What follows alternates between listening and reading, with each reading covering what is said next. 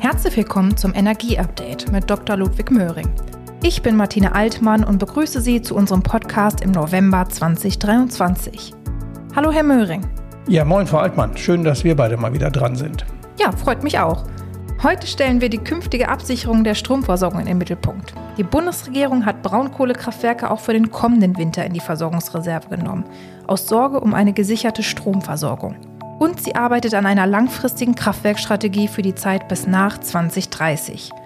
In diesem Zusammenhang hat die Monopolkommission im Oktober einen Kapazitätsmarkt vorgeschlagen, damit die notwendigen Investitionen erfolgen können. Alle sind sich einig, dass es maßgeblich um den Neubau von Gaskraftwerken gehen wird, die idealerweise in einem Endgame mit Wasserstoff betrieben werden. Aber eben zunächst mit Erdgas.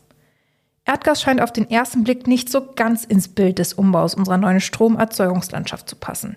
Oder doch? Erdgas als langfristiger Eckpfeiler für eine sichere Stromversorgung? Darüber möchte ich heute mit Ludwig Möhring diskutieren. Herr Möhring, was ist da los? Helfen Sie mir.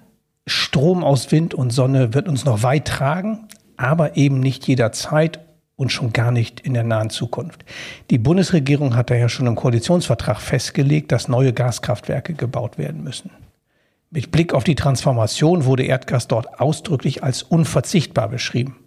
Und schon damals unter dem Hinweis, dass die Kraftwerke wasserstoff-ready gebaut werden sollen, also auch mit Wasserstoff betrieben werden können. Und da Kraftwerksbau viele Jahre Vorlauf hat, steigt der Handlungsdruck. Vier bis acht Jahre sind nicht ungewöhnlich. Und da wir 2030 aus der Kohleverstromung raus sein wollen, müssen jetzt Entscheidungen her.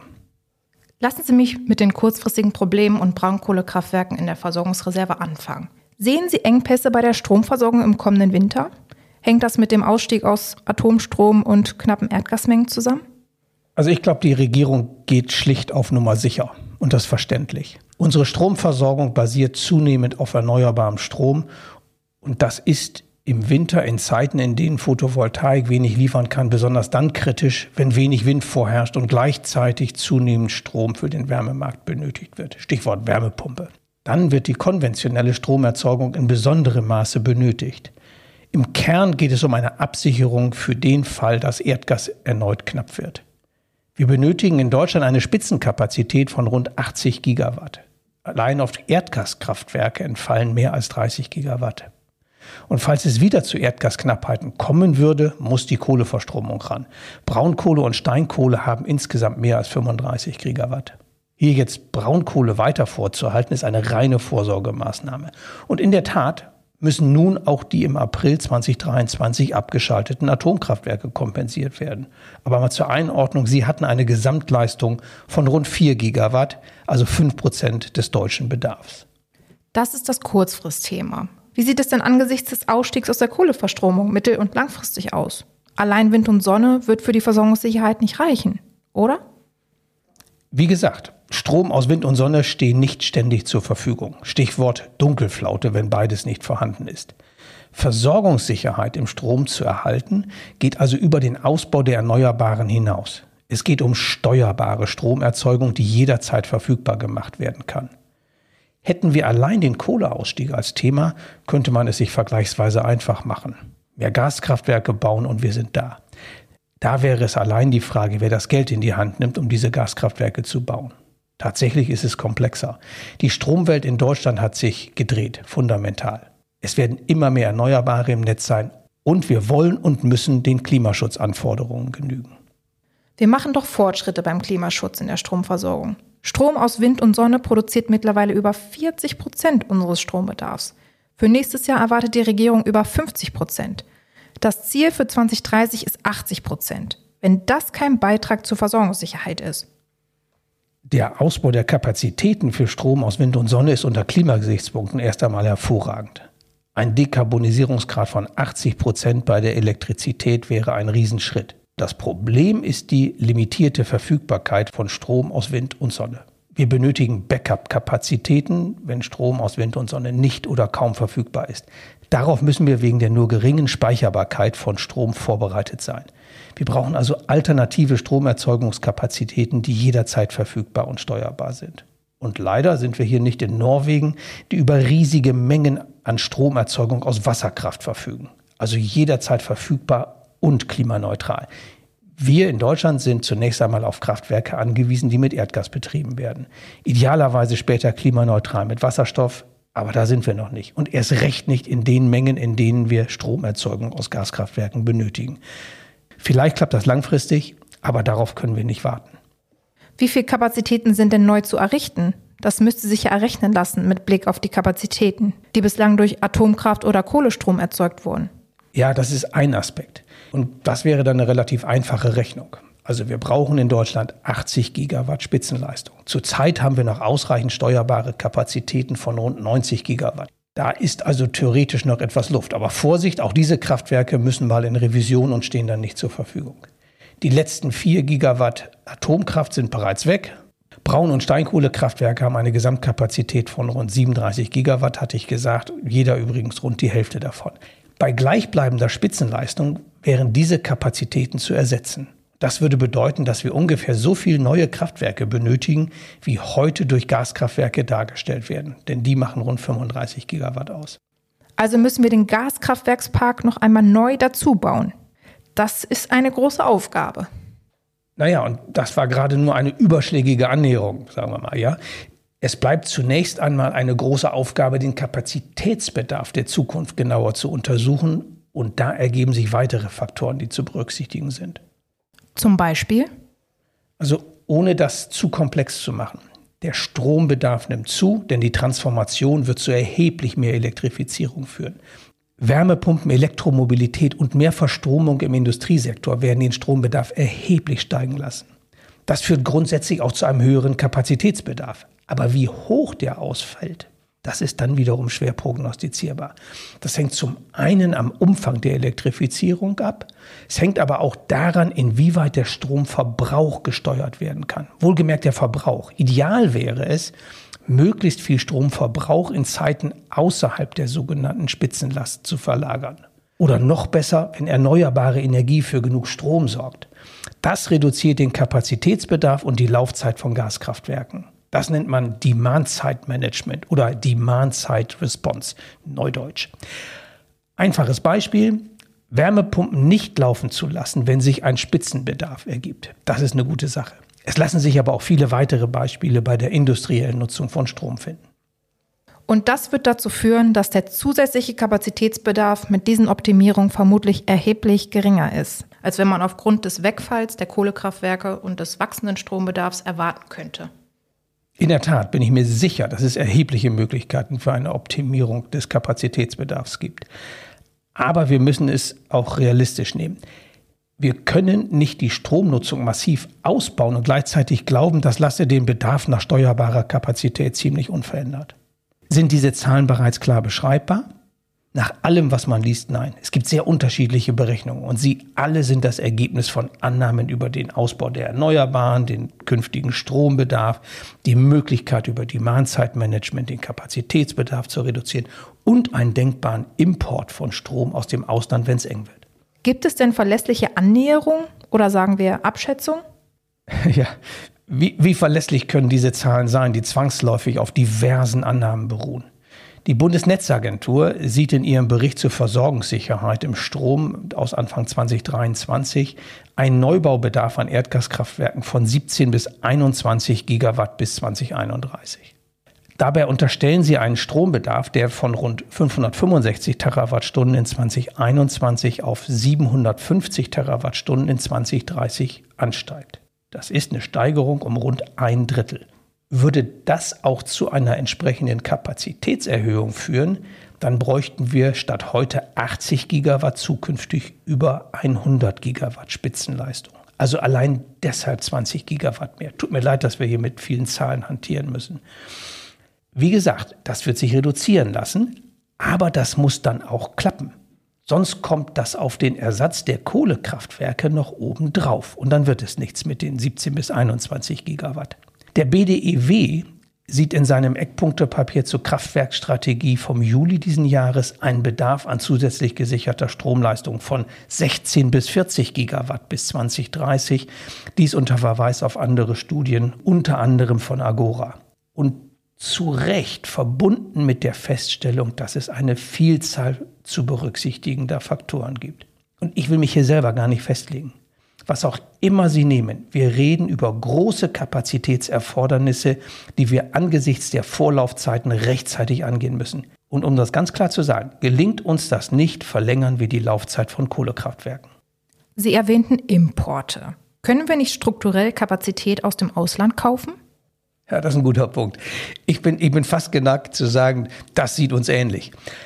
Wenn es uns um Stromerzeugung aus Erdgas geht oder schlimmer aus Kohle oder ganz schlimm aus Atomkraft, da schauen wir mal, ob die Nachbarn uns nicht helfen können. Ich glaube, bei der Stromerzeugung bekommen selbst die mutigsten CO2-Emissionsverlagerer kalte Füße.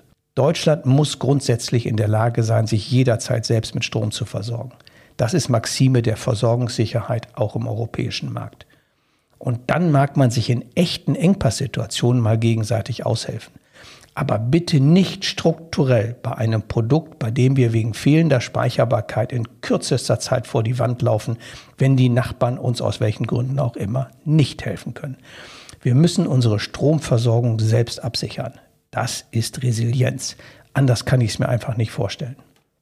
Zurück zu den Investitionen. Was entstehen denn dabei für Kosten? Wenn man in grober Annäherung von einem Preis von 1000 Euro pro kW ausgeht, dann reden wir bei 20 Gigawatt, also 20 Millionen kW, von einem Investitionsbedarf von 20 Milliarden Euro. Und wenn man bei günstigeren Kraftwerkstypen rund 500 Euro pro kW unterstellt, dann wäre das entsprechend weniger, aber immer noch ein hoher Milliardenbetrag. Bei 40 Gigawatt entsprechend höher. Also wir reden über große Summen und bezahlt werden müssen die auch. Das heißt für mich zusammenfassend, wir haben in den kommenden Jahren ein milliardenschweres Investitionsprogramm in Gaskraftwerke vor der Brust, allein um die Versorgungssicherheit zu sichern. Bevor wir jetzt zur Umsetzung kommen, Sie sprechen auch Wasserstoff als Brennstoff für die Kraftwerke an. Wäre das nicht eine ernsthafte Alternative? Wir müssen doch schauen, dass möglichst klimaneutral Strom erzeugt wird und nicht mit fossilen Brennstoffen. Mhm. Aber zunächst noch mal eben ganz kurz zum Investitionsprogramm. Ich habe hier allein die Kosten für die Kraftwerke genannt. Die zunehmende Elektrifizierung erfordert auch große Investitionen in Stromleitungen. Und das gilt auf allen Spannungsebenen bis hin zu örtlichen Stromnetzungen. Also insgesamt ist das eine gewaltige Aufgabe, auch finanziell. Kommen wir zum Wasserstoff. Ja, und das ist nicht nur eine ernsthafte Alternative, es ist wesentliches Element für das Endgame der steuerbaren Stromerzeugung in Deutschland. Strom aus grünem Wasserstoff in Kraftwerken wirkt letztlich wie eine Batterie für Deutschland. Die Kraftwerkstechnologie für den Einsatz von Wasserstoff, die gibt es, die ist da. Woran wir zurzeit scheitern, ist die ausreichende Verfügbarkeit von klimaneutralem Wasserstoff. Und das ist dann eine Frage des konsequenten Hochlaufs der Wasserstoffstrategie. Da bin ich sehr gespannt. Zunächst werden wir noch auf Erdgas setzen müssen. Hier auf Wasserstoff-Ready-Kraftwerke zu setzen, schafft einen sinnvollen Umstieg von Erdgas auf Wasserstoff, wenn es soweit ist. Wasserstoff Ready, das müssen Sie mir erklären. Gibt es da einen Knopf am Kraftwerk, der auf Wasserstoff umstellt? Also den Knopf, den würden wir uns alle wünschen wahrscheinlich. Der TÜV hat das einprägsam beschrieben. Es geht um die Tauglichkeit des Gaskraftwerkes für die Nutzung mit Wasserstoff als alleinigem Brennstoff. Also ohne hier Werbung betreiben zu wollen, ausweislich einiger Projektankündigungen werden jetzt von Siemens Energy H2-Ready Kraftwerke gebaut. Der Engpass ist klimaneutraler Wasserstoff. Vorausschauend schon jetzt den Einsatz von Wasserstoff zu antizipieren, ist das Mittel der Wahl. Und die Investoren gehen auch genau so vor. Und in 10, 15 Jahren wird das dann schon ganz anders aussehen. Kommen wir zu den notwendigen Investitionen. Wenn so offensichtlich ist, dass wir mehr Gaskraftwerke brauchen, dann müssten sich doch Investoren finden. Die Strompreise sind ja wohl auf absehbare Zeit hoch genug, wenn wir uns die Steigerung in den letzten beiden Jahren anschauen. Oder übersehe ich da was? Ja, leider ist es komplizierter. Es gibt im Markt, im Strommarkt nicht genug Geld zu verdienen, damit Kraftwerksbetreiber in neue Gaskraftwerke investieren. Das ist das sogenannte Missing Money Problem. Aber Sie haben doch gerade erst von neuen Projekten gesprochen, bei denen Gaskraftwerke sogar wasserstoff-ready gebaut werden. Ja, aber diese Fälle betrafen sogenannte Heizkraftwerke, also Kraftwerke, die betrieben werden, um Fernwärme zu erzeugen. Ich habe da konkret Projekte von ENBW bzw. Manova im Blick, die beide Kohlekraftwerke ersetzen. Also ganz im Sinne der CO2-Reduzierung. Diese Kraftwerke verdienen ihr Geld wesentlich mit der erzeugten Wärme. Der miterzeugte Strom wird gewissermaßen als Beiprodukt in den Strommarkt verkauft. Und das geschieht prinzipiell unabhängig davon, wie hoch der Strompreis ist. Jedenfalls, solange die erzeugte Wärme benötigt wird. Jetzt aber bei Kraftwerken, die allein für die Stromerzeugung gebaut werden, sieht das anders aus. Und wenn es um Versorgungssicherheit geht, brauchen wir Kraftwerke, die in Engpasssituationen kurzfristig in den Markt kommen müssen. Hier entstehen für Investoren zwei ganz schwierige finanzielle Themen. Zum einen werden diese Kraftwerke bei steigender Stromproduktion aus Erneuerbaren strukturell nur noch als Backup laufen, also nur wenige Stunden im Jahr und das ist natürlich nie gut. Und das zweite Problem? Naja, die Preise müssen dann in diesen wenigen Stunden so hoch sein, dass die Investitionen in der Abschreibungsdauer verdient werden kann. Das ist keineswegs sicher. Grundsätzlich führt das sogenannte Merit Order Prinzip dazu, dass bei der preissetzenden teuersten Energie, also im Regelfall Erdgas, häufig kaum mehr als die eingesetzte Energie und die bei der Verstromung unmittelbar entstehenden Kosten, also CO2-Zertifikate, verdient werden. Das ist die Konsequenz des sogenannten Energy-Only-Marktes, der allein die gelieferte Energie bepreist, nicht aber die Vorhaltung der Kapazität. Wenn sich nun aber echte Stromerzeugungsengpässe ergeben, dann kann es zu einem gegenteiligen Effekt kommen. Die Preise gehen durch die Decke. Das wäre dann für den Kraftwerksbetreiber kurzfristig hochattraktiv. Übrigens für alle, die bei einem solchen Engpass Strom einliefern. Auch diejenigen, die erneuerbaren Strom in diesen Markt einliefern. Ein Moment, Herr Möhring. Was hat denn die Strompreise in 2022 so hochgetrieben? Da hatten wir im August 2022 Strompreise am Gashandelsmarkt von über 500 Euro die Megawattstunde. Rund zehnmal so hoch wie vor der Krise. Waren das Kapazitätsengpässe? Das waren ganz maßgeblich allein die horrenden Gaspreise. Ich beschreibe Ihnen das mal. Bei Gaspreisen im August 2022 von knapp 250 Euro die Megawattstunde, also auch zehnmal so hoch wie sonst, da landet man bei einem angenommenen Wirkungsgrad eines Gaskraftwerkes von 50 Prozent bei Strompreisen von 500 Euro die Megawattstunde. Denn ich brauche zwei Kilowattstunden Erdgas für eine Kilowattstunde Strom. Also allein Erdgaskosten. Dazu noch CO2-Preise von rund 25 Euro die Megawattstunde und dann sind wir da. Zu Stromerzeugungsengpässen ist es glücklicherweise gar nicht gekommen. Übrigens, 500 Euro die Megawattstunde, das ist noch nicht durch die Decke.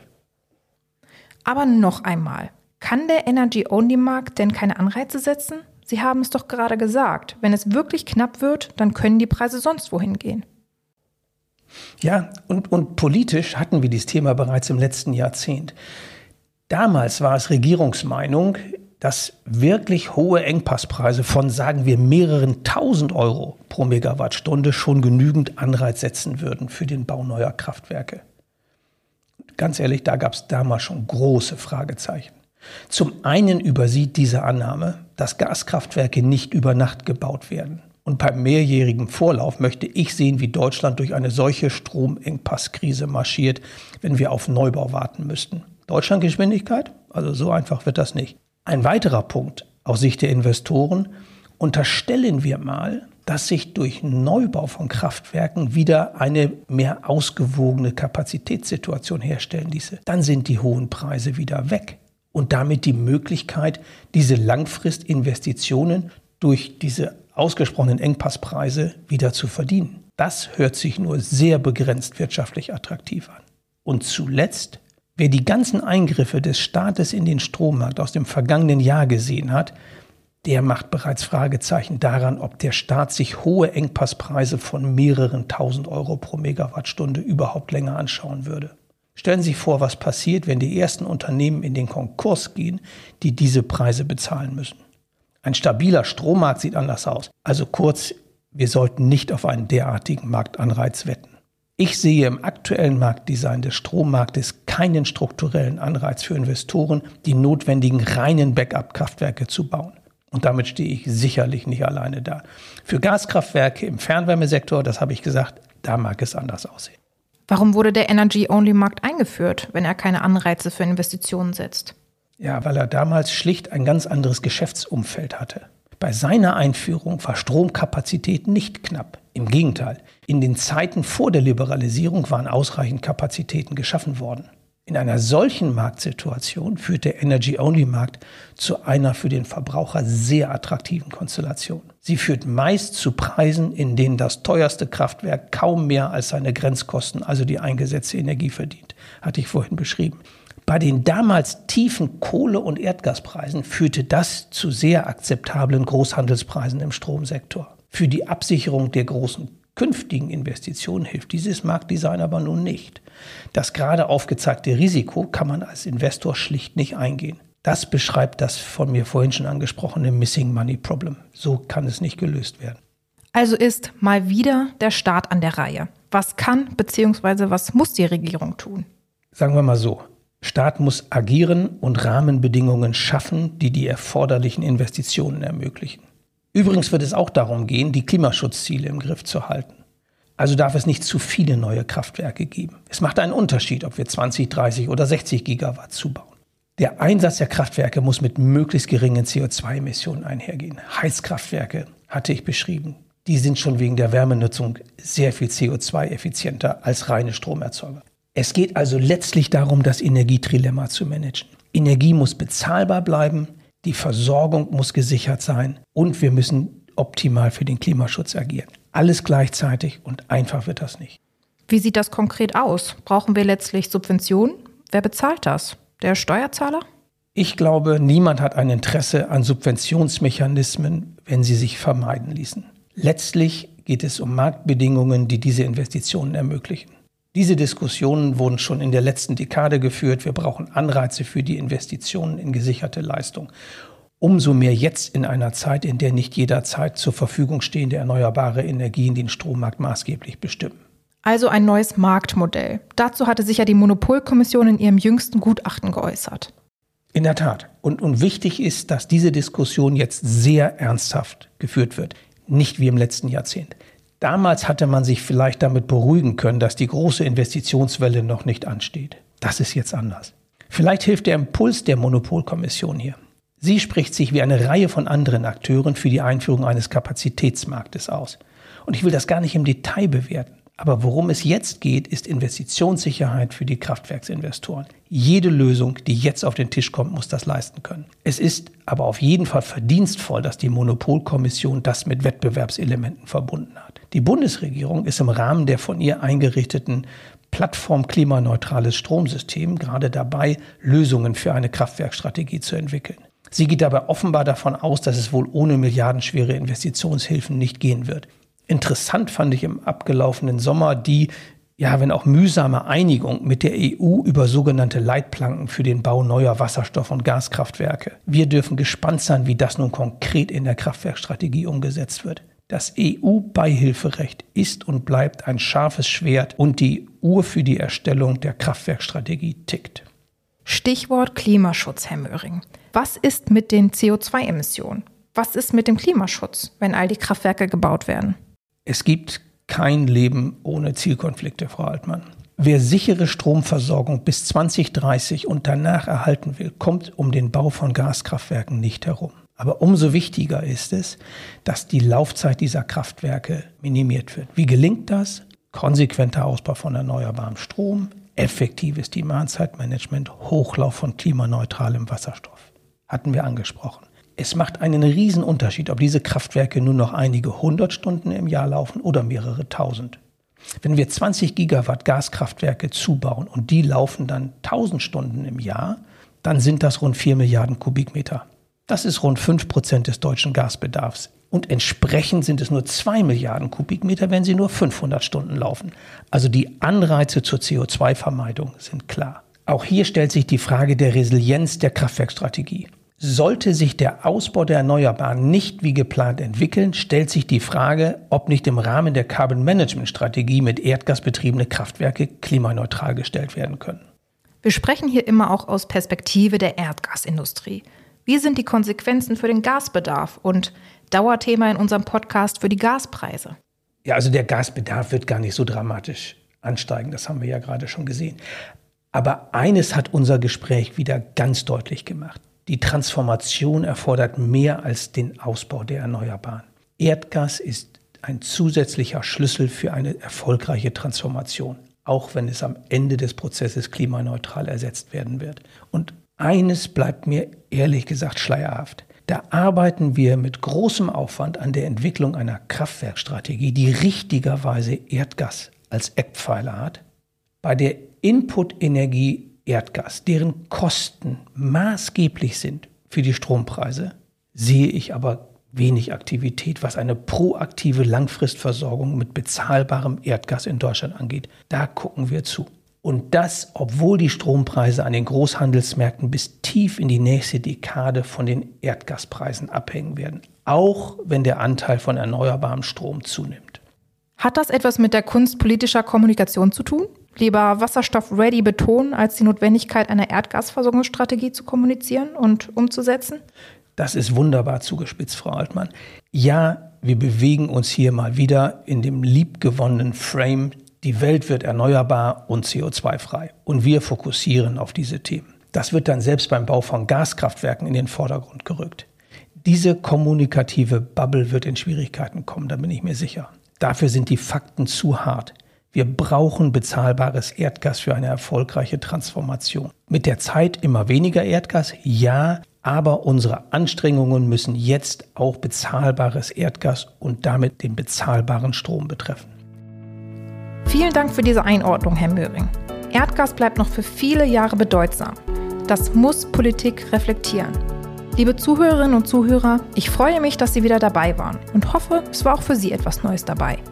Bis zum nächsten Mal, wie immer am ersten Donnerstag im Monat, empfehlen Sie das Energieupdate gerne weiter.